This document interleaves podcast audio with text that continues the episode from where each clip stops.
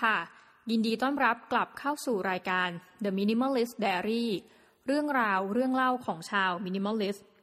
ในรอบสัปดาห์ที่ผ่านมานะคะ น้องหมีก็จริง ๆ หายตัวไปสักประมาณ 2 สัปดาห์ได้นะคะ แล้วก็กลับมาพบกันใหม่กับทุกท่านนะคะ จริง ๆ ที่หายไปเนี่ยไม่ได้หายไปทำอะไรค่ะ ก็คือว่าน้องหมีเนี่ยไปลงทะเบียนนะคะ เรียนพิเศษมาค่ะ เป็นเรียนพิเศษเกี่ยวกับพวกวิชาชีพทั้งหลายนะคะ เหตุผลก็คือว่าเออเริ่มไม่ค่อยแน่ใจในชะตาชีวิตนะคะ แบบว่าอันนี้ก็คิดเผื่อไว้แบบจินตนาการสุดยอดเลยค่ะว่า ถ้าเกิดเราตกงานเนี่ย เราน่าจะมี skill อะไรเพิ่มเติม แล้วก็มีหลาย ๆ กิจกรรมนะคะ ที่อยู่แถวๆที่ทำงานนี่แหละเขามีให้แบบไปเรียนนะคะ จ่ายเงินนิดหน่อยนะคะ บางคอร์สก็ฟรีน้องหมีก็เลยไปลงทะเบียนเรียนมานะคะ เลยแบบว่าไม่ได้มีเวลามากมาจัดรายการให้ท่านผู้ฟังฟังกันนะคะ ก็ต้องขออภัยด้วยแต่ว่าเดี๋ยวเรื่องราวที่ว่าไปเรียนอะไรมา แล้วจริง ๆ อยากรีวิวนิดนึงนะคะ เพราะว่าก็สนุกพอสมควร แล้วตอนนี้ก็มีผลิตภัณฑ์นะคะที่แบบเราไปเรียนมาเนี่ยได้มาจำนวนหนึ่งนะคะสำหรับทานก็มีสำหรับใช้ก็มีนะคะ เดี๋ยววันหลังแล้วกันเนาะค่อยๆเล่าให้ฟัง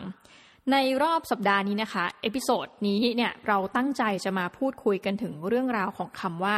freebies ค่ะคำว่า freebies นะคะ อันนี้ขอแบบว่าใช้ว่าเป็นมีหลาย ๆ อันไปเลยนะคะ เป็นแบบพหูพจน์ freebies ก็คือสิ่งของค่ะ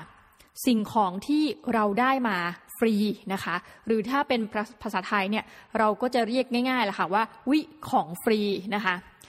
พอพูดถึงของฟรีนะคะ แอบสงสัยเหมือนกันว่าทุกท่านคิดอะไรกันอยู่นะคะ หลาย ๆ คนก็อาจจะแบบว่าเฮ้ยของฟรีดีจังเลยนะคะ แบบว่าเห็นไม่ได้นะคะ จะต้องเข้าไปมุงว่าเขาให้อะไรฟรีแก่เราใช่ไหมคะทีนี้น้องหมีก็เข้าไปนั่งดูนะคะ ชมรมแบบว่าชอบของฟรีทั้งหลายเนี่ยใน reddit นะคะ ซึ่ง reddit เนี่ยเป็นเหมือนชุมชนออนไลน์นะคะ ถ้าให้น้องหมีเปรียบเทียบ จริง ๆ เคยเล่าไปแล้วใน episode หนึ่งนะคะ reddit เนี่ยก็คือพันทิปนะคะ เวอร์ชั่นภาษาอังกฤษ ซึ่ง headquarter เขาก็อยู่ในสหรัฐอเมริกานะคะ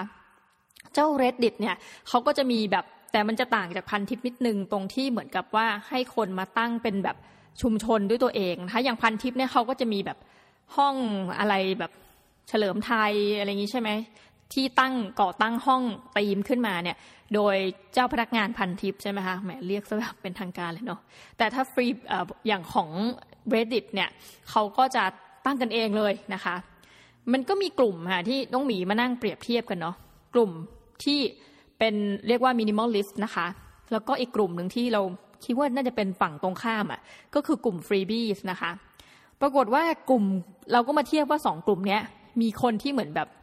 เออคล้ายๆ กับเป็นสมาชิกเนี่ยอยู่กลุ่มละเท่าไหร่นะคะ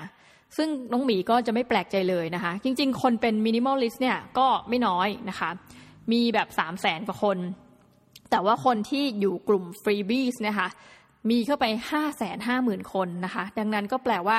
ทางฝั่งของเรานะคะ ในรายการนี้ก็พ่ายแพ้อย่างราบคาบไปอีกแล้วนะคะ ซึ่งเออน้องหมีก็จะต้องขอพูดนะว่าในรอบสัปดาห์ที่ผ่านมาเนี่ย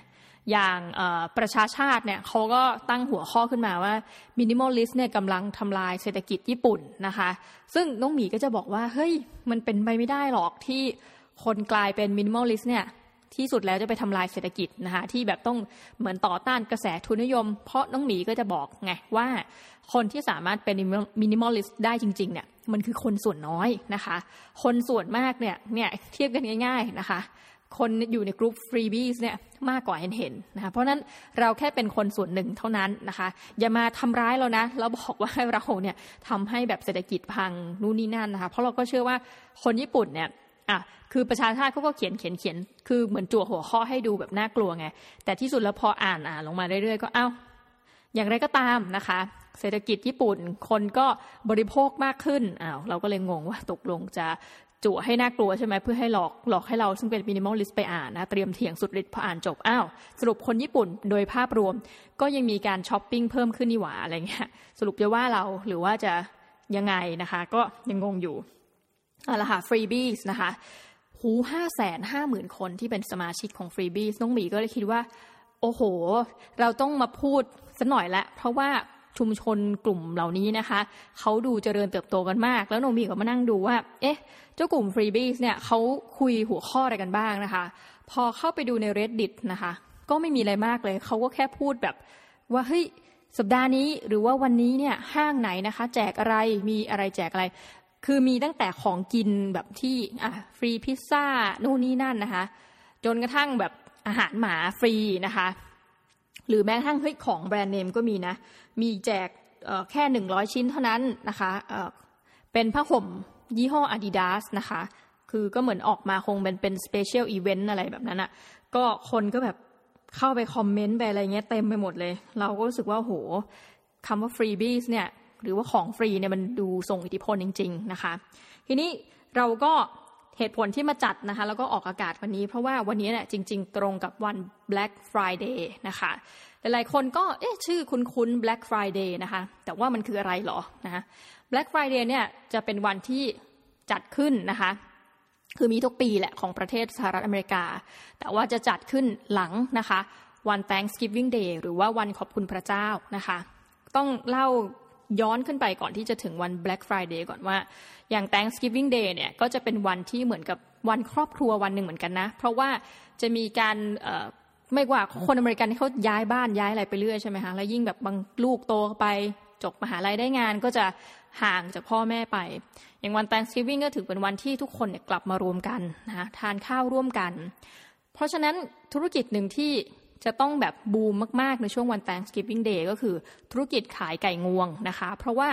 อาหารที่เราจะกินเป็นประจำค่ำเช้าและขาดไม่ได้เลยเนี่ยก็คือไก่งวงนะคะในวัน Thanksgiving Day ซึ่งนอกจากไก่งวงแล้วเนี่ยก็จะมีอาหารอื่นๆ รอบๆนะคะก็คือจะมีอย่าง mashed potato หรือว่าตัวมันบดนะคะ มีน้ำเกรวี่นะคะแล้วก็เครื่องเคียงอื่นๆ ผักเพิกนะคะแล้วก็เลยไปถึงของหวาน ก็ถือว่าเป็นอาหารมื้อใหญ่ก็แล้วกันนะคะ จริงๆก็เราก็ไม่แน่ใจว่าในบ้านปัจจุบันเนี้ยจะมีอยู่สักกี่บ้านนะคะ ที่ยังแบบสวดมนต์ขอบคุณพระเจ้าก่อน คือหลาย ๆ คนก็กลายเป็นว่าอาจจะเป็นบ้านที่ไม่ได้เคร่งมากนะคะ ในเรื่องของหลักศาสนาจริงๆมันก็มีที่มาจากศาสนาเนาะ แต่ว่าก็คือกินคือมันกลายเป็นวัฒนธรรมต้องเรียกอย่างนี้ดีกว่าของคนอเมริกันนะคะ ดังนั้นก็ช่วงนั้นก็จะมีแบบโหเต็มไปหมดเลย ถ้าเป็นร้านตามเบี้ยบ้านรายทานเขาก็จะแบบโฆษณาว่าแบบเฮ้ยตอนนี้ราคาไก่งวงเป็นเท่านี้นะคะ ซื้อไก่งวงของที่นี่คุ้มกว่าที่นี่ซื้อสองแถมหนึ่งอะไรก็ว่าไปเขาก็จะมีโปรโมชั่นออกมานะคะ ต้องเล่าว่าคนส่วนใหญ่นะ เนื่องจากว่ามันเป็นการทานอาหารในครอบครัวใช่ไหมคะ เขาก็จะมีคุณแม่บ้าน หรือว่าหัวหน้าบ้านเจ้าบ้านคนที่ทำอาหารเนี่ยจะอยู่ประจำเป็นหลักนะคะแล้วก็ทำการอบไก่งวงนะคะ ไก่งวงนี้ต้องนำไปอบนะคะแหมอันนี้เหมือนผิดรายการนะคะ ไม่ใช่คนติดคุกนะคะ วันนี้ Minimalist Diary นะคะ ก็ไก่งวงเนี่ยคือเราต้องเอาไส้มันออกมาให้หมดก่อนนะคะ ประการแรกแล้วก็อบมันไปทั้งตัวนะคะ แล้วก็พอเอาเอาเอาไส้ข้างในออกเนี่ยเครื่องในหมายถึง เราก็จะยัดไส้ที่เราจินตนาการไปว่า เราอยากให้ในไส้ของไก่งวงมีอะไรบ้าง บางคนก็ธรรมดาค่ะ เอาบางทีเอามันฝรั่งยัดเข้าไปผสมกับเนื้อหมูอะไรนี้ก็มีนะ แล้วก็ทานะคะ ตัวไก่งวงเนี่ยด้วยน้ำมันนะคะ บางคนก็จะแบบเป็นน้ำมันเขาเรียกว่าน้ำมันชั้นดี olive oil อะไรพวกนี้แต่ว่าจะมีผสมกับ ใบกระวาน ใบไทม์คือแล้วแต่สูตรเลยนะคะ แล้วก็บางคนก็จะผูกคือคือยัดทุกอย่างเนี่ยไปทางก้นไก่งวงใช่ไหมคะแล้วก็มีแบบทาน้ำมันไปรอบตัวไก่งวง แต่บางคนก็จะมีการแบบเย็บก้นไก่งวงอะไรอย่างนี้ด้วยนะ เพราะว่ากลัวคือบางคนอย่างเพื่อนน้องหมีที่เคยทำให้ทานเนี่ยเขาเอาส้มประมาณหนึ่งลูกแต่ว่าผ่าครึ่งเนี่ยยัดเข้าไปในตัวไก่งวงนะคะพอทานลงมาเฮ้ยอร่อยนะคะ จะมีความแบบ เปรี้ยวๆนิดๆนะคะ พอเป็นแบบว่าดูดีใช่นะคะ ไก่งวงนี่ต้องใช้เวลาอบนานพอสมควรนะคะ เพราะว่าตัวใหญ่ ถ้าพูดถึงเรื่องของการตลาดก็คือว่าย้อนไปนู่นนะคะ เมื่อปี 1920 เนี่ย คือเมื่อเทียบกับปัจจุบันนะคะ 2017 เขาว่ากันว่าไก่งวงเนี่ยได้ถูกเพิ่มไซส์นะคะ คือไก่งวงแบบ original ของมันจริงๆ เนี่ย ตัวมันไม่ได้ใหญ่อย่างที่เราเห็นในทุกวันนี้นะคะแต่ว่าเนื่องด้วยกระบวนการทั้งหลายแหละนะคะยัด อาหารเข้าไปในไก่งวงคล้ายๆกระบวนการผลิตฟัวกราเหมือนกันเนาะกระบวนการเร่งสารเร่งโตนู่นนี่นั่นนะคะ สรุปก็คือว่าในปัจจุบันเนี่ยไก่งวงเนี่ยโตกว่า 129%นะคะเมื่อเทียบกับในยุค 1920 ก็น่ากลัวเหมือนกันนะ ว่าเราทานอะไรอยู่ เพียงแต่ว่าคนอาจจะไม่ได้สนใจมากในประเด็นนี้ เพราะว่าผู้บริโภคชอบค่ะหนึ่งยิ่งไก่ตัวโตๆเนี่ยมันก็เหมาะแก่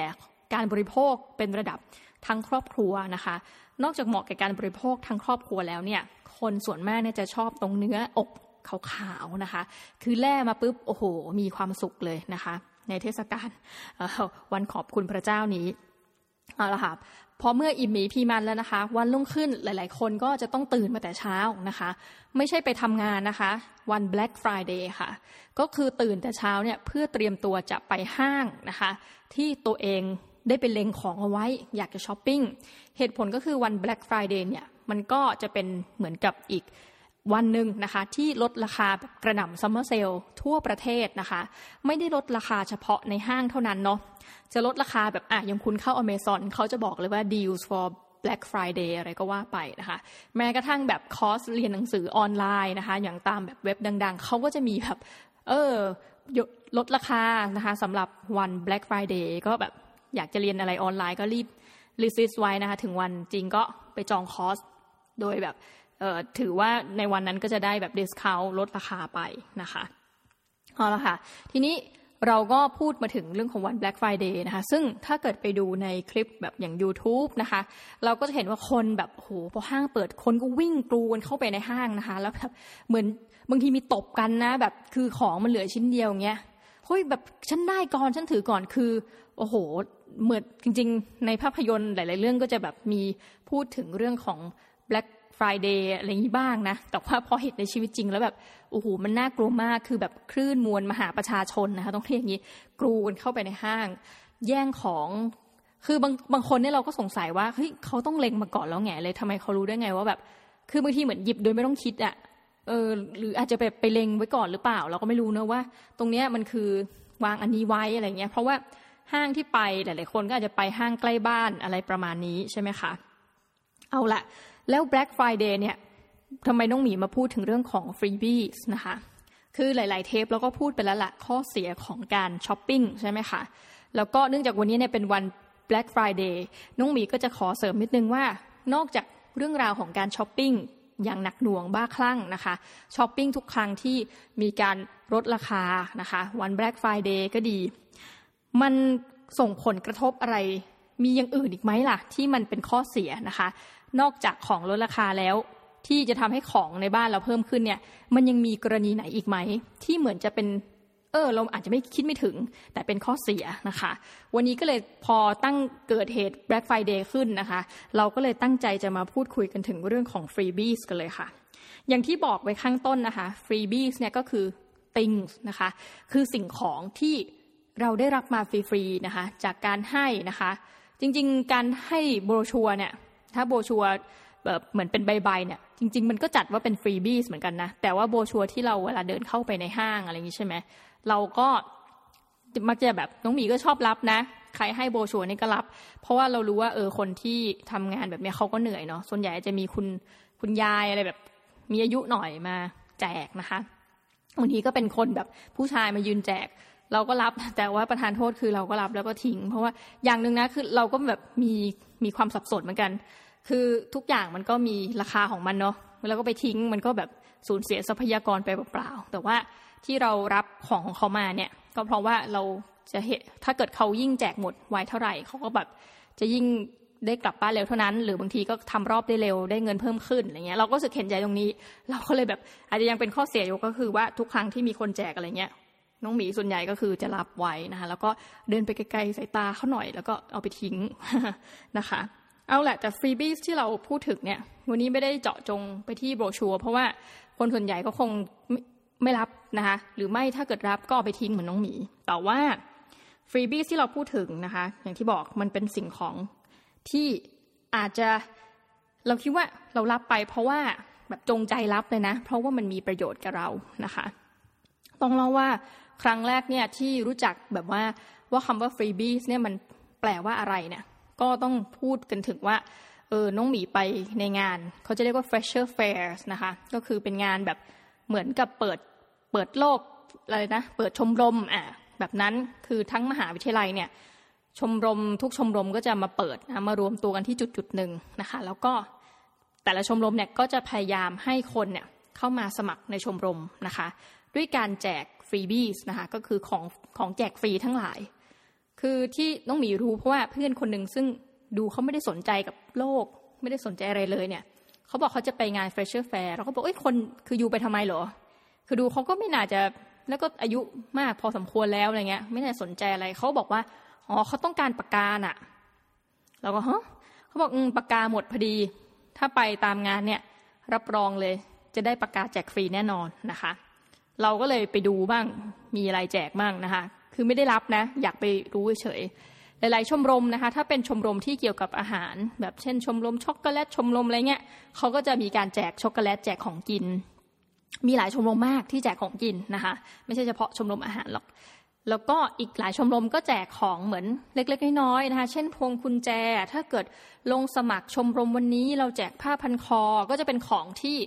เราจะเรียกได้ว่ามันก็ไม่ได้มีราคาขนาดนั้นนะต้องใช้คำนี้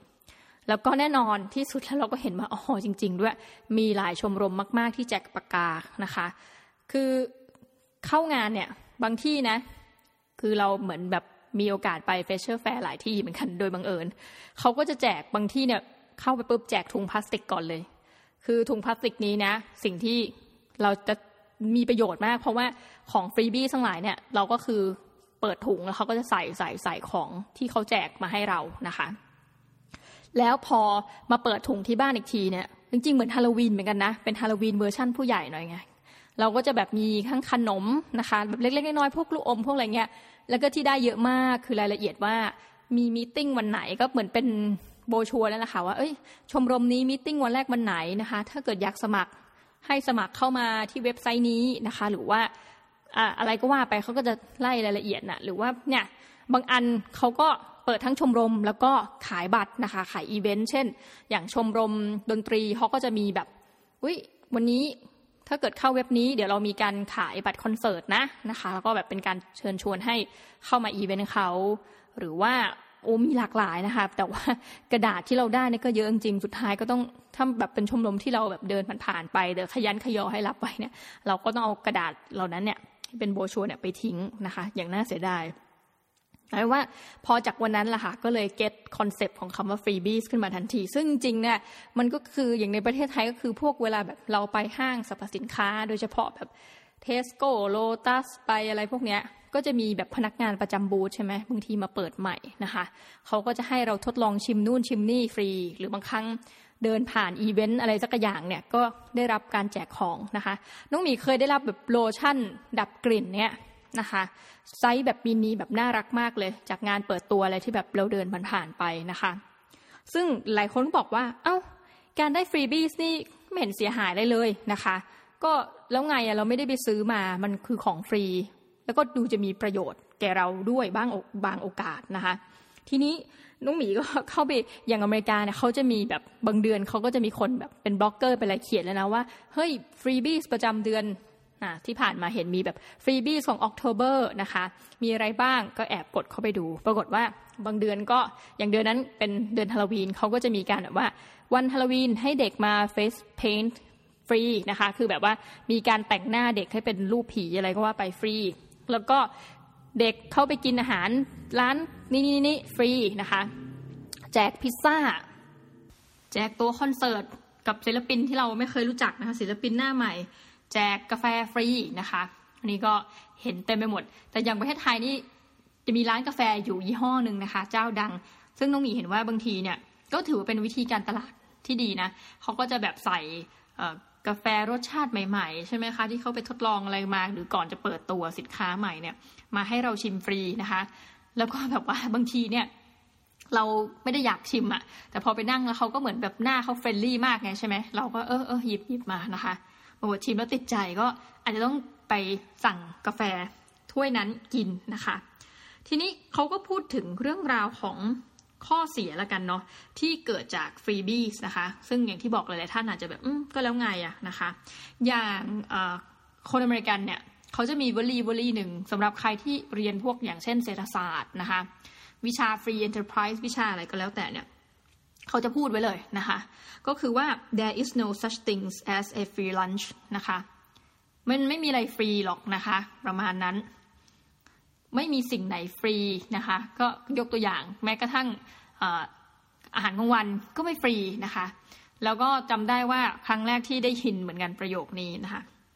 คุณครูก็ถามว่า เออคุณเคยเห็นไหม อย่างกรณีซื้อหนึ่งแถมหนึ่ง จริง ๆ มันก็ไม่ได้ฟรีอย่างที่คุณคิดหรอกเนาะไอ้คำว่าแถมอะไรเงี้ย ก็ก็เป็นการสอนแบบเออ เราก็เลยเข้าใจว่าเออมันก็เป็นเป็นวลีหนึ่งแล้วกันนะคะทีนี้เรามาดูดีกว่าว่าข้อเสียเนี่ยของฟรีบีสคืออะไรบ้างนะคะ อย่างแรกเลย เขาบอกว่าเป็นการทดลองนะ ให้ของให้ของฟรีให้ของฟรีไปเรื่อยๆเนี่ย ใน Times ออนไลน์เขาก็ระบุว่า การที่เราได้ของฟรีพวกนี้มานะฟรีบี้เนี่ย จริง ๆ แล้วมันทำให้เราเนี่ยอาจจะรู้หรือไม่รู้ตัวด้วยซ้ำมีแนวโน้มว่าจะไปซื้อของสิ่งนั้นนะคะ หลังจากที่เราได้รับฟรีนะคะ คือรู้สึกว่าเราจะต้องไปซื้ออะนะคะแล้วบอกไม่ได้บางทีบอกได้บางทีก็บอกไม่ได้ รู้ตัวบ้าง ไม่รู้ตัวบ้างว่าซื้อทำไม คือบางคนชิมอะไรบางอย่างแล้วติดใจบอกเฮ้ยอันนี้อร่อย ก็เลย ไปซื้อ แต่บางคนก็ชิมเฮ้ยมันก็รสชาติไม่ได้ติดใจเรามากนะ แต่ทำไมก็ไม่รู้รู้สึกว่าจะต้องซื้อนะคะ นอกจากนี้แล้วเนี่ยสิ่งหนึ่งก็คือว่าที่หนักไปกว่านั้นเนาะเราอาจจะกลายเป็น loyal customers นะคะ คือนอกจากที่ว่ากลายเป็นแต่เดิมเนี่ยเราไม่รู้จักกับสินค้าชิ้นนั้นใช่ไหมคะ เพราะเราเพิ่งจะได้รับฟรีบี้ คือฟรีบี้ที่ต้องเกิดว่าส่วนหนึ่งนะคะ ก็จะเป็นการแนะนำสินค้าชนิดใหม่ เขาก็ไม่รู้จะแนะนํำยังไงใช่ไหม เขาก็เลยแจก free sample อะไรพวกนี้มาให้ใช่ไหมคะแล้วแต่เดิมอย่างที่บอกพอเราไม่รู้จักตอนนี้รู้จักแล้ว เราก็กลายเป็นว่าไปซื้อนะคะ และยิ่งไปกว่านั้นขั้นสุดคือ มันก็เป็นไปได้ว่าผลจาก freebies เนี่ยจะทำให้เรากลายเป็นคนที่เสพติดสินค้าชนิดนั้นนะคะก็อาจจะไม่ถึงกับคำว่าเสพติดเนาะแต่หมายถึงว่ากลายเป็นลูกค้าขาประจำของ การใช้การซื้อสินค้าชนิดนั้นๆนะคะ นุ่งมีเคยมีประสบการณ์เหมือนกันกับเรื่องราวของฟรีบีสคือปีหนึ่งค่ะ มีกิจกรรมรับน้อง แล้วก็ปรากฏว่าทุกการรับน้องเนี่ยสิ่งหนึ่งที่มันจะเกิดขึ้นก็คือว่าเราก็จะหิวน้ำเนาะเพราะเต้นแรงเต้นกาแหกปากร้องเพลงใช่ไหมคะเขาก็มีปีนั้นเนี่ยมีผลิตภัณฑ์ออกใหม่ เป็นน้ำดื่มยี่ห้อหนึ่งนะคะ เราไม่เคยเห็นมาก่อนเลยนะ แต่ว่าเขามาแจกแบบ มีให้กินไม่อั้นต้องใช้คำนี้ คือต้องเล่าว่าอย่างรับน้องเนี่ย สิ่งที่กินได้ดีที่สุดน่ะ ในอันนั้นคือถ้าไม่ใช่น้ำเปล่า ธรรมดาธรรมดา ก็จะเป็นน้ำหวานแบบน้ำแดงอะไรอย่างนี้ใช่ไหมคะ แต่ว่าอันนั้นเนี่ยมันมาในรูปทรงของขวด คือแปลว่าเราไม่ต้องไปกินในแบบกินใน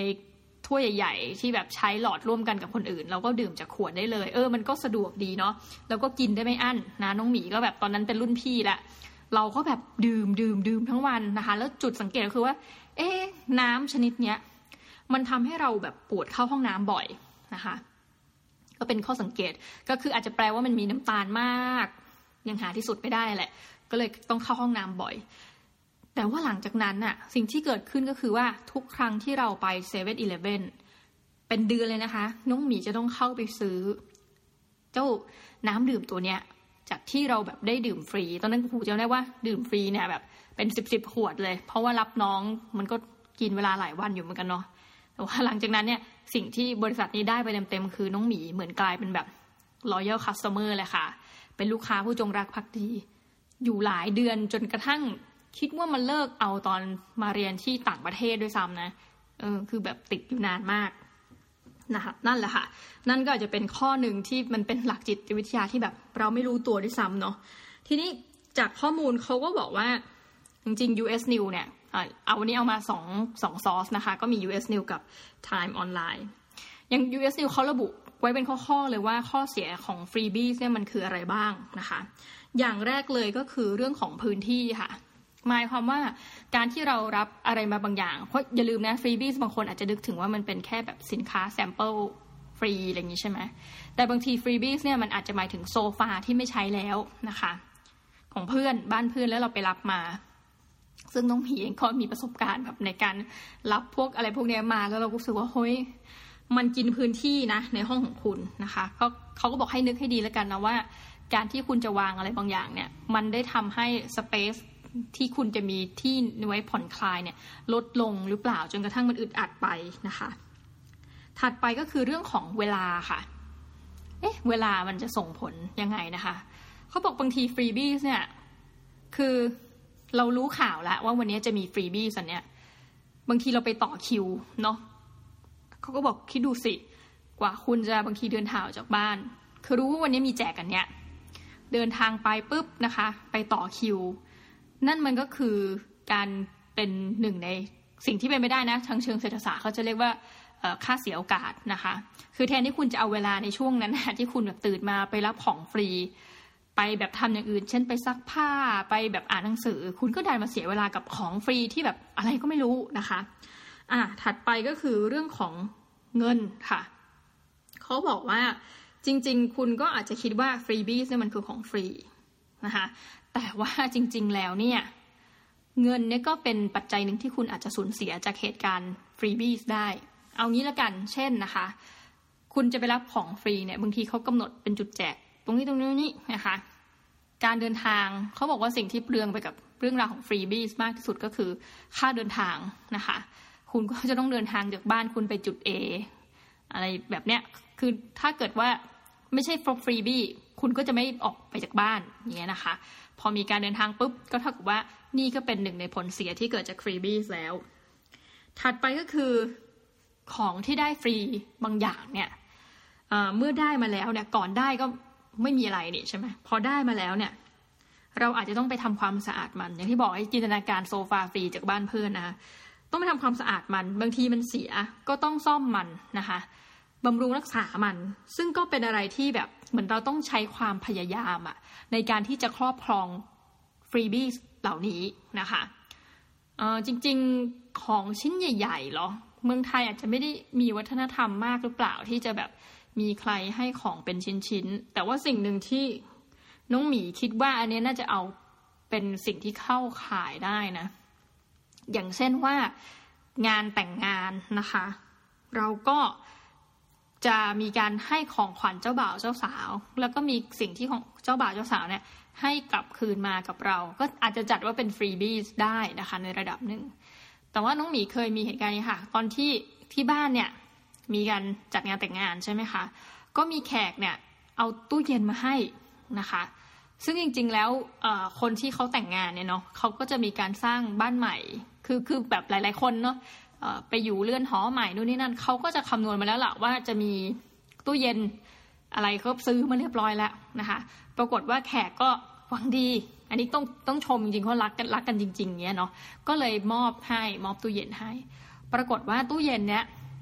มันก็เป็นสิ่งที่เรียกว่าเป็นส่วนเกินใช่ไหม เพราะว่าเขาก็คำนวณมาแล้วว่าจะเอาไว้ตรงไหนอะไรยังไงเนาะซื้อตู้เย็นกันมาเรียบร้อย เพราะตู้เย็นเป็นส่วนเกินก็คือกลายว่าที่สุดเราเอาไปแบบ นะคะสมมุติแบบเป็นเหตุการณ์เนาะก็ไปใส่อาหารสุนัขแทนนะคะแบบคือไม่รู้จะเอาอะไรใส่แล้วไงแล้วก็ค่าไฟก็คือสิ้นเปลืองไปโดยใช่เหตุใช่ไหมคะแต่ว่าหลายคนอาจจะยังไม่ไม่เห็นผลจากตรงนี้มากนักเนาะแต่ว่าเราก็พอจะยกตัวอย่างได้อยู่บ้างเหมือนกัน ถัดไปนี่เป็นเรื่องค่อนข้างที่จะสำคัญมากนะคะหลายครั้งที่ฟรีบีสเนี่ยก่อนที่เขาจะให้เราปุ๊บเนี่ยนะเราจะต้องสูญเสียอะไรบางอย่างก่อน นั่นก็คือ personal information นะคะหรือว่าข้อมูลส่วนบุคคล น้องหมีก็เคยเห็นนะ อย่างเช่น อ้าวทำสปาฟรีค่ะ ซึ่งจริงๆวงเล็บมันก็ไม่ฟรีหรอก เพราะว่าพอไปถึงปุ๊บ คุณทำสปาเขาก็จะชวนคุณซื้อนู่นซื้อนี่จนแบบหลายคนก็ อย่างที่บอกไงผลทางด้านจิตวิทยาของฟรีบีสและบางทีไม่ใช่ผลทางจิตวิทยาแต่เหมือนแบบ โอ้ยนะ พูดจนเราก็แบบเออเออซื้อก็ได้จะจะจะได้จบจบนะคะอพอผลจาก ตรงจุดจุดนี้เนี่ยเขาก็สมมติเนี่ยน้องหมีเคยได้นะฟรีสปาค่ะเขาบอกว่าอ้าวแต่ก่อนที่จะรับบัตรฟรีเนี่ยต้องกรอกข้อมูลก่อนนะคะ ซึ่งหลังจากนั้นก็จะได้รับการโทรจิกจิกจิกจิกนะว่าอุ้ยมาใช้บริการหรือยังคะไม่สนใจตัวนี้เหรอคะนี่แต่อีกอันหนึ่งที่น้องหมีแบบ โดนแล้วเจ็บปวดมากนะคะ เกี่ยวกับฟรีบีสก็คือ มีบริษัทบริษัทหนึ่งแหละนี่ไม่พูดแล้วกันนะ ว่าเป็นบริษัทไหน เขาบอกแจกซิมฟรีนะคะ คนก็ไปมุงมุงมุงรวมทั้งข้าพเจ้าด้วยตอนนั้นน้องหมีก็ไปลุม เอ้ย เพราะว่าเราตอนนั้นเหมือนจะมีโทรศัพท์มือถือสองเครื่องนะคะ แบบอีกเครื่องจริงๆไม่ได้ใช้หรอกแต่ว่าก็เออซิมฟรีดีเหมือนกันเผื่อ มีอะไรอีกเบอร์แบตหมดอะไรเงี้ยเราก็ไปยืนต่อคิวรับ ซึ่งเขาก็บอกว่าเอออันนี้มันผิดสังเกต แต่ตอนนั้นต้องยอมรับจริงๆว่ายังอ่อนต่อโลกแบบและซื่อบื้อมากนะคะ เขาก็บอกว่าเฮ้ยโทษนะคะ เออจริง ๆเขาก็พูดเหมือนแบบการจดทะเบียนซิมเนี่ยมันจะต้องใช้แบบบัตรประชาชนเราก็ยื่นให้นะคะ เราก็บอกว่าฟรีใช่ไหมคะ คือยังมีการย้ำก่อนด้วยนะเขาบอกโอ้ฟรีค่ะฟรีค่ะเออตราบใดที่คุณไม่ได้เปิดอินเทอร์เน็ตนะคะ อ่า เราก็โล่งใจแล้วเพราะตอนนั้นจะเอาไปใส่ซิมโหเครื่องแบบรุ่นโบราณมากเกิดทันไหมคะ รุ่นนี้สามสามหนึ่งศูนย์เข้าอินเทอร์เน็ตไม่ได้อ่าสบายใจแล้วนะคะ ก็ให้บัตรประชาชนเข้าไปนะคะ ให้ไปซีร็อกซ์แล้วเราก็เซ็นเอกสารอะไรเรียบร้อย ก็เวลาก็ผ่านไปเราก็เหมือนมีแค่ครั้งเดียวอะที่เอาซิมเข้าไปใส่นะคะ แล้วที่สุดไม่ได้ใช้ซิมนั้นเลย คือเอาเข้าไปใส่ลองเปิดมือถือ แล้วเอามือถือเครื่องนั้นเนี่ยโทรเข้าเครื่องตัวเองแล้วไม่รับ คือให้โทรให้รู้ว่าอ๋อมันเบอร์นี้ใช่ไหมอะไรอย่างเงี้ยเราก็โอเคจบก็ไม่ได้คิดอะไรนะคะ ก็เวลาผ่านไปผ่านไป วันหนึ่งก็มีจดหมาย มาจ่าหน้าชื่อเรามาถึงบ้าน จากบริษัทนี้นะคะ บริษัทเนี่ยเราก็เอ๊ะเราไม่ได้ใช้โทรศัพท์เบอร์นี้นี่ แล้วก็บริษัทนี้เราก็ไม่ใช้ตอนเราใช้ของอีกเจ้าหนึ่งนะคะ ก็งงว่าส่งมาทำไม ปรากฏพออ่านในข้อความเท่านั้นหน้าตึงเลยค่ะเขาบอกว่าหกเดือนผ่านไปเนี่ย น้องหมีเป็นหนี้อยู่พันแปดร้อยบาท ค่าโทรศัพท์ แล้วก็เฮ้ย ค่าโทรศัพท์อะไรตลกแล้วหนึ่งพันแปดร้อยบาทนะคะจริง ๆ เบอร์นี้ก็คือไม่ได้เปิดใช่ไหมคะ แต่ว่าตอนที่เรากรอกข้อมูลเนี่ยเขาก็มีเบอร์มือถือของเรา ซึ่งเราใช้จริงอะมือถือปัจจุบันเขาก็โทรเข้าหามือถือเลย คือในเวลาจากที่ได้รับจดหมายทวงหนี้เนี่ยไม่นานนะคะเขาก็โทรเข้ามา เราก็อธิบายว่าเฮ้ยเราไม่ได้ใช้บริการเลยนะ เราก็นึกว่าโอเคเขาก็อ๋อค่ะค่ะค่ะไม่เป็นไร วางนึกว่าเรื่องจะจบนะสักพักมีหมายมานะคะเป็นแบบบริษัททนายบอกว่าถ้าไม่จ่ายเงินเนี่ยเราจะเริ่มมีการดำเนินคดีอะไรเงี้ยเฮ้ยเราก็ตกใจเลยว่าแบบเฮ้ยมันอะไรเนี่ยนะคะก็คือเราไม่ได้ใช้อะแล้วคุณก็บอกว่าซิมฟรีก็เลยไปปรึกษาคนนู้นคนนี้ว่าแบบเราควรจะทํำยังไงนะคะมี คืออย่างหนึ่งนะ เวลาปรึกษาคนรุ่นเดียวกันก็จะได้คำตอบคล้ายๆ แบบที่เราคิดนั่นแหละนะคะ มีน้องคนนึงแนะนำว่าหุยพี่พี่ก็แบบว่าโพสต์พันทิปไปเลย บอกว่าเนี่ยถูกหลอกบลาบลาบาเรื่องพวกนี้มันจะเร็วนะคะ แล้วก็แท็กไปด้วยว่าบริษัทค่ายมือถือไหนเนี่ยเดี๋ยวมันโทรมาหาพี่แน่อะเราก็แบบเออไม่ทำไม่ใช่ชีวิตนี้ไม่เคยโพสต์พันทิป แล้วก็ไม่คิดที่จะโพสต์นะคะ โอเค แล้วเขาก็ไม่ทำอะ แล้วก็เอ๊ะทำยังไงดีสุดท้ายก็เลยไปปรึกษากับที่บ้าน ที่บ้านบอกโอ้ยง่ายนิดเดียว ก็คือมันมีจุดหนึ่งนะ ที่เราจะแบบโอเค ยอมแพ้นะคะ แล้วก็จ่ายพันแปดร้อยบาทไป มันจะได้จบๆนะคะเอ่อที่บ้านบอกว่าเฮ้ยถ้าจ่ายเงินเนี่ย คืออันนี้เนื่องจากที่บ้านเนี่ยมีคนเป็นเรื่องกฎหมายเขาบอกว่าถ้าจ่ายเงินเนี่ยมันแสดงว่าเรายอมรับว่าเรามีความผิด แต่นี่เราไม่ได้มีความผิด เพราะฉะนั้นสิ่งที่ง่ายที่สุดก็คือไปแจ้งความ ซึ่งที่สุดแล้วนะจากไอซิมมันนั้นเนี่ยมันทำให้เราหนึ่งนะประสาทจะกิน แล้วก็แบบรู้สึกเสียเวลามากเลยอะค่ะ ก็คือว่าน้องหมีก็ไปแจ้งความจำได้ว่าแจ้งความแล้วก็ร้อยเวรเขาก็ต้องมานั่งเขียนยาวมากแล้วเขาก็บอกว่าเขาก็ไม่พูดอะไรเขาก็ฟังเรื่องราวที่เราพูดแล้วเราก็เอาหลักฐานไปอะไรเงี้ย ยืนยันว่าไม่ได้ใช้นู่นนี่นั่น ร้อยเวรก็เขียนให้ในใบแจ้งความแล้วเขาก็ตอนจบเสร็จปุ๊บเขาก็เหมือนสอนเราอะ ทีหลังเนี่ยนะ หนู อย่าเอาบัตรประชาชนไปให้ใครสุ่มสี่สุ่มห้าเนาะอะไรเงี้ยเราก็โอเคอันนี้ก็ถือว่าเป็นบทเรียนของเราค่ะอะไรเงี้ยเราก็นึกใจเออ เราคงไม่ไม่อย่างนั้นอีกแล้วล่ะ เราก็โอเคนึกว่าเรื่องจะจบคือเราไปแจ้งความเสร็จเราก็ไปที่สำนักงานนะคะ ไม่ใช่สำนักงานใหญ่ ต้องเรียกว่าไปสาขาหนึ่งเพราะว่าเราโทรติดต่อเขาแล้วว่าเฮ้ยให้เราไป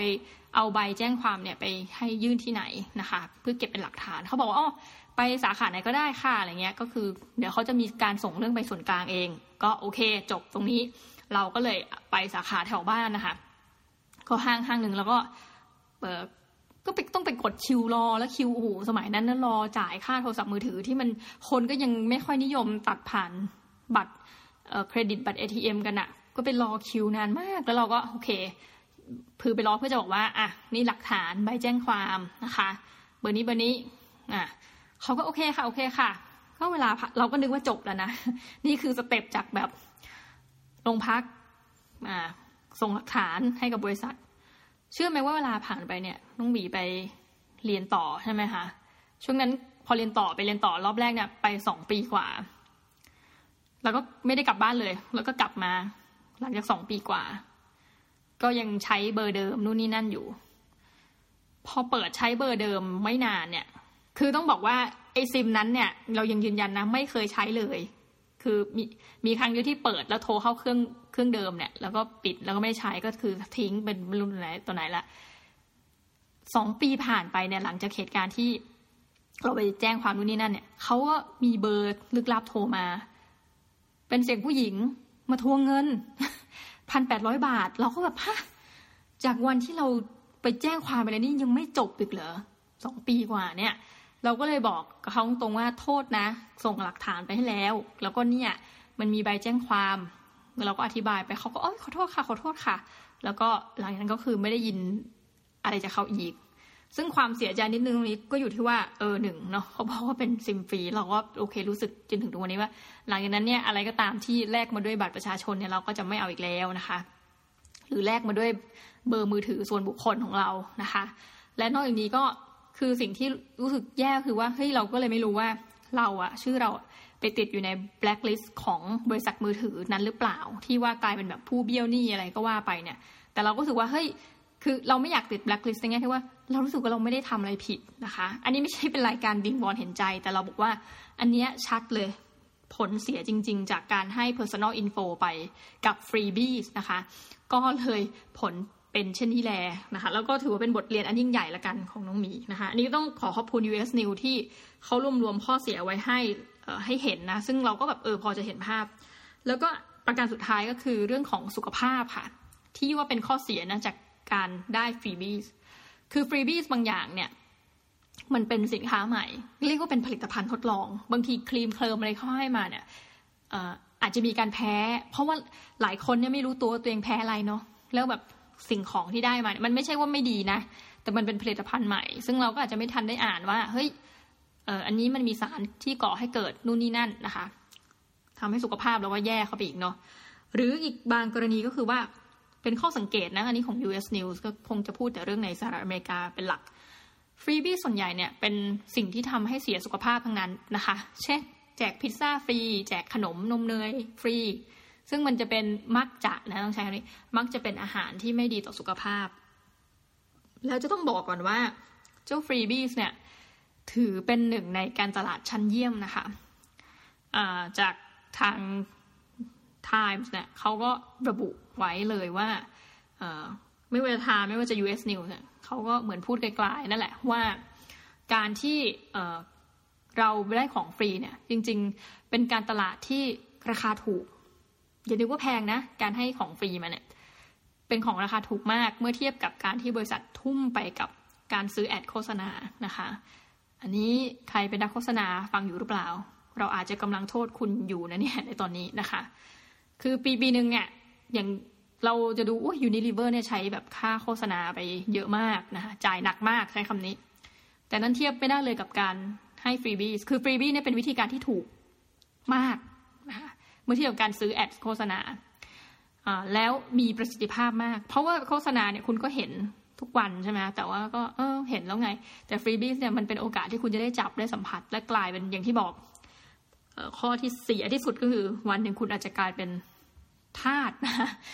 เป็นเป็นผู้ผู้ซื้อผู้บริโภคที่มีการบริโภคสินค้านั้นๆ เป็นประจำซึ่งแต่ก่อนมันอาจจะไม่ใช่ของจำเป็นสำหรับคุณเลยนะคะ แล้วในการต่อมาเนี่ยกลายว่าคุณขาดมันไม่ได้ นี่ก็คือข้อเสียของฟรีบีสนะคะที่มาพูดกันในวันนี้ เดี๋ยวคราวหน้าเนี่ยน้องหมีตั้งใจนะคะ จะมาเล่าเรื่องราวของฮ็อบบี้ใหม่นะะที่น้องหมีไป เรียนนู่นเรียนนี่มาเนี่ยเราก็รู้สึกว่าเฮ้ยมันเป็นประโยชน์พอสมควรนะนี่อาจจะติดค้างท่านผู้ฟังเอาไว้สักนิดหนึ่งเรื่องของกิจกรรมที่มันเป็นประโยชน์นะคะ แต่ว่าน้องหมีขอตัดจากเรื่องของฟรีบี้สักกันเราก็มองว่ามันยังมีกิจกรรมอะไรหลาย ๆ อย่างที่คือมันไม่ใช่ฟรีบี้นะเพราะว่าฟรีบี้เนี่ยเขาพูดถึงว่ามันเป็นติงมันเป็นสิ่งของ แต่ถ้าสิ่งที่เราไม่ได้พูดว่าเป็นสิ่งของแล้วเราก็ไม่ได้ได้มันมาแบบถาวรเนาะแต่เราก็อาจจะจัดได้ว่าเฮ้ย มันก็เป็นสิ่งของที่เป็นสิ่งฟรีที่ได้มานะคะ แล้วก็ดีเหมือนกันนะคะได้แก่อะไรบ้างน้องมีก็บอกว่าเฮ้ยของฟรีนี่จริงๆมันมันมีอยู่ทั่วไปเนาะแล้วมันดันไม่จำเป็นต้องเป็นสิ่งของอะดิอย่างรอบสัปดาห์ที่ผ่านมาเนี่ยนะคะ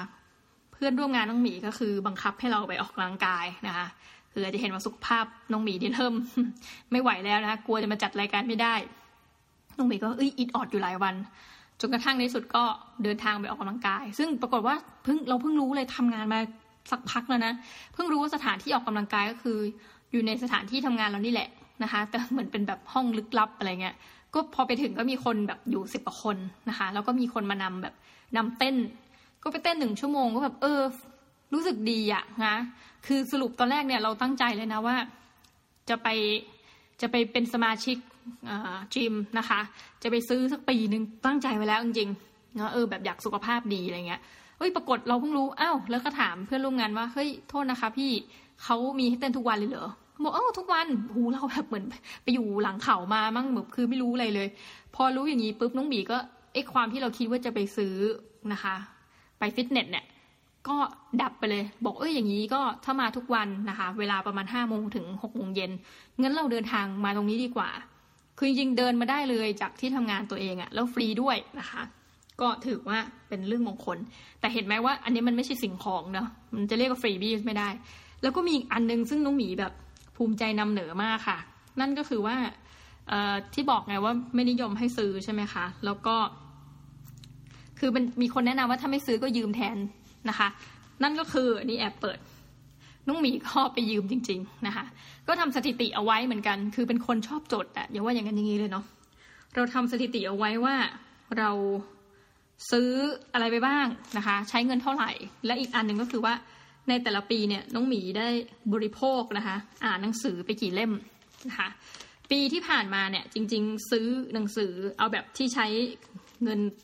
ส่วนตัวซื้อเนี่ย จริงมันจะมีบางเล่มที่แบบเรา ทางออฟฟิศเขาสั่งให้ซื้อ ซึ่งก็ไม่จะไม่เกี่ยวกับเราหนึ่งเล่ม ซื้อหนังสือไปหนึ่งเล่มนะคะปีที่แล้วก็ซื้อไปหนึ่งเล่มเหมือนกันนะแบบว่าเหมือนยังไงก็ไม่รู้ คืออยู่ดีๆก็ต้องแบบอยากเสียเงินแล้วมั้งเลยไปซื้อนะคะ แต่ว่าทั้งสองเล่มเนี่ยน้องหมีก็แจกแจกจ่ายไปจำหน่ายออกเรียบร้อยแล้วนะคะ ทีนี้แล้วห้องสมุดที่น้องหมีไปเนี่ย คืออาจจะเป็นข้อดีอย่างเนี่ยห้องสมุด ที่ทำงานเนี่ยก็ใหญ่โตมโหฬารนะคะ เราก็สามารถที่จะไปเลือกชมได้ แล้วก็เปิดดึกด้วยนะคะ ในบางโอกาส เราก็ เออ ดี แล้วก่อนหน้านี้น้องหมีก็ติดใจชอบไปทีเคพาร์คแต่ทีนี้ว่าทีเคพาร์คเนี่ย เวลาเราไปทีนึงเนี่ย มันเสียเวลามากนะคะ คือแบบต้องขึ้นรถไฟฟ้าต้องแบบโอ้คือคุณมันอยู่ชั้นเจ็ดอะเซ็นทรัลเวิลด์ใช่ไหมกว่าจะเดิน ยุรยาตรขึ้นไปถึงนะคะ หมดแรงพอดี แล้วก็เวลา ไปเนี่ยก็คือแบบเหมือนเสียเวลาไปเลยเป็นชั่วโมงชั่วโมงคือแบบไปกว่าจะเดินทางถึงเนาะแล้วก็ไปเลือกห้องสมุดก็ใหญ่บางทีแบบหนังสือที่อยากได้ก็มีคนจองเต็มแล้วอะไรเงี้ยตอนหลังก็เลย เออห้องสมุดที่ทำงานนั่แหละ ง่ายดีนะคะ ปรากฏว่าในปีเอาเป็นปีๆเนาะปีที่ 2,558 นะคะ น้องหมีอ่านหนังสือไปทั้งสิ้น 48 เล่ม ปีนั้นข้อดีคือไม่ซื้อหนังสือไปสักเล่มเลยนะคะ ก็ 48 เล่มนี่คืออ่านฟรีนะจ๊ะ จากห้องสมุด ปีที่แล้วนะคะ 2,559 อ่านฟรีไป 82 เล่ม โอ้โห แฮตทริกมากนะคะแบบว่าคือเยอะเวอร์ ก็งงมันก็ว่าทำไม อุ้ยได้แปดสิบสองเล่มนะคะ ส่วนปีนี้ เออ ต้องเล่าก่อนว่าเหตุผลที่พูดพูดไปเนี่ยว่าสี่สิบแปดแปดสิบสองคือทุกปีเนี่ยน้องหมีจะมีเขาเรียกว่าโกนะคะ ประจำประจำปี ทุกปีเนี่ยจะเป็นคือหลาย ๆ คนเนี่ยบางทีเขาจะแบบตั้งโกเดียวใช่ไหม เราเนี่ยจะเขียนเป็นสิบข้อเลย ซึ่งก็ข้อสีอีกนะ เดี๋ยวค่อยว่ากันทำได้บ้างไม่ได้บ้าง แต่ว่าทุกปีก็จะเขียนไว้ว่า อ่านหนังสือได้ อย่างน้อยปีละห้าสิบเล่มนะคะ ก็เท่ากับว่าปีสองพันห้าร้อยห้าสิบแปดเนี่ยพ่ายแพ้ไป คือขาดไปสองเล่ม อ่านไปสี่สิบแปดปีห้าเก้าก็คงเป็นปีรู้สึกผิดอะเลยจัดไปเลยแปดสิบสองเล่มนะคะ พอมาปีนี้สองพันห้าร้อยหกสิบแหมยังไม่ครบปี ตอนต้นปีเนี่ยน้องหมีแบบ slow motion มากค่ะ แล้วก็รู้ว่าตายแล้วนะคะ คือมันเออมันก็ดีเหมือนกันนะหนึ่งคือบังคับให้เราอ่านหนังสือนะคะแล้วหนังสือจากไหนล่ะนะคะ ก็คือหนังสือฟรีตรงที่ทำงานนะคะ ในห้องสมุด คือต้นปีนี้แบบค่อยๆ อ่านนะคะ แบบยุรยาตรมาก พอปลายปีรู้ไอ้ตายแต่แล้วนะคะ เราเรากำลังจะพ่ายแพ้แล้วเหรอเนี่ยเราจะไม่ถึงห้าสิบเล่มมึงหมีก็แบบปลายปีนี่แบบไฮไลท์เลยค่ะ มาอ่านใหญ่อย่างเดือนนี้เนี่ยยังไม่ทันครบเดือนดีใช่ไหมน้องหมีอ่านไปแล้วสิบกว่าเล่มนะคะกลัวกลัวไม่ถึงห้าสิบเล่มปีนี้อ่านไปแล้วสี่สิบสี่เล่มค่ะ ก็เท่ากับว่าเดือนธันวาคมนี้เราขอแค่นะคะ อีกหกเล่มโอเค เราก็จะหมดและหมดความน้อยนะคะ ก็เป็นข้อตกลงของตัวเอง แต่ว่าข้อดีนะคะ คือหนังสือก็จัดไม่ได้อีกว่าเป็นฟรีบี้แบบเต็มรูปแบบ คือมันเป็นสิ่งของจริงที่เราได้มาฟรีๆแต่เพียงแต่ว่าสิ่งของนี้ได้มาฟรีๆแค่ช่วงหนึ่งนะคะ หรือที่สุดแล้วมันก็ไม่ใช่ของของเรานั่นแหละ เราก็ต้องคืนห้องสมุดเข้าไปนะคะ ดังนั้นก็ทั้งการไปออกกำลังกายฟรีนะคะเต้นแอโรบิกฟรีใช้คำนี้โดยมีผู้นำให้มีสถานที่อันกว้างขวางให้เราไปยืนเต้นนะคะ กับหนังสือ ถึงจะไม่ได้อยู่ในหมวดรูปแบบของฟรีบี้แต่น้องหมีคิดว่าสิ่งเหล่านี้มันก็คือของฟรีนั่นแหละที่คุณได้นะคะ อย่างหนังสืออะสมมติรวมกันสามปีเนี้ยน้องหมีอ่านไปมากกว่าที่แต่เดิมกำหนดว่าสามปี มันควรจะได้ร้อยห้าสิบเล่มแน่นอนนะคะ ถ้าหนังสือเนี่ยแค่เล่มละสองร้อยบาท คิดดูสิว่าน้องหมีอะประหยัดเงินไปได้ทั้งหมดกี่บาทนะคะ อ่าเดี๋ยวแบบว่าลองให้คำนวณกันแบบตรงๆเลยเอาแค่เนี่ยร้อยห้าสิบเล่มคูณสองร้อยถ้าก็ต้องหมีประหยัดไปได้ถึงสามหมื่นบาทนะคะ แทนที่จะแบบจ่ายเงินแล้วก็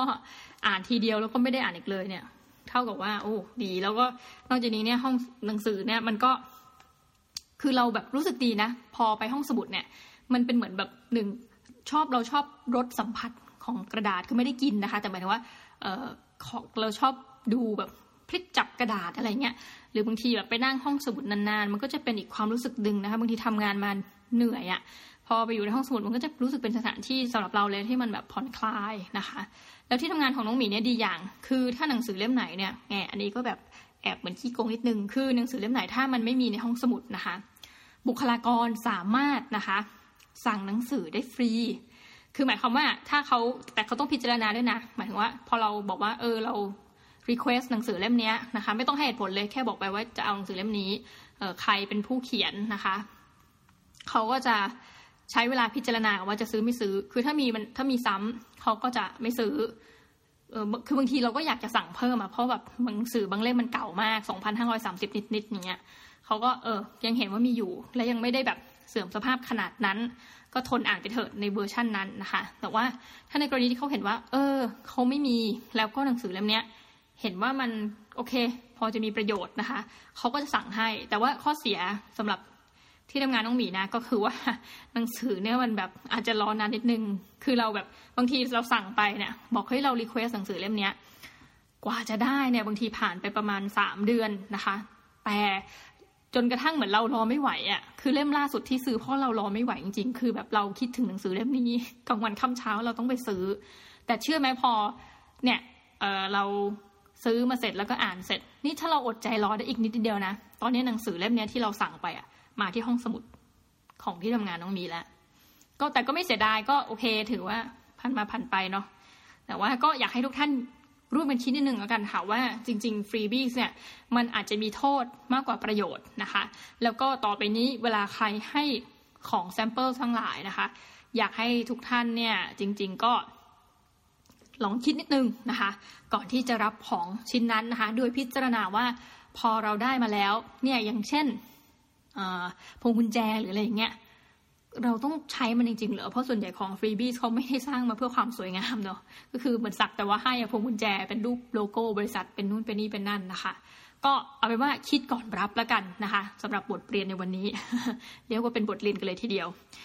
ในรอบสัปดาห์หน้านะคะ หรือว่าโอกาสหน้าน้องหมีจะมาพูดคุยกันถึงเรื่องราวอะไรบ้างของรายการ The Minimalist Diary เนี่ยให้ทุกท่านติดตามกันนะคะ แต่ว่าเราฟันธงไปแล้วว่าจะเป็นเรื่องของฮ็อบบี้นะคะที่น้องหมีไปเรียนมานะคะ ก็อาจจะคล้ายๆกับวิดแคสต์นึงนะที่คุณอาบันพูดถึงเรื่องการไปเรียนทำสบู่มานะคะ จะสนุกสนานขนาดไหนนะคะ แล้วเกี่ยวอะไรกับ The Minimalist Diary เนี่ยไปติดตามกันค่ะสำหรับวันนี้ขอลากันไปก่อนนะคะ สวัสดีค่ะ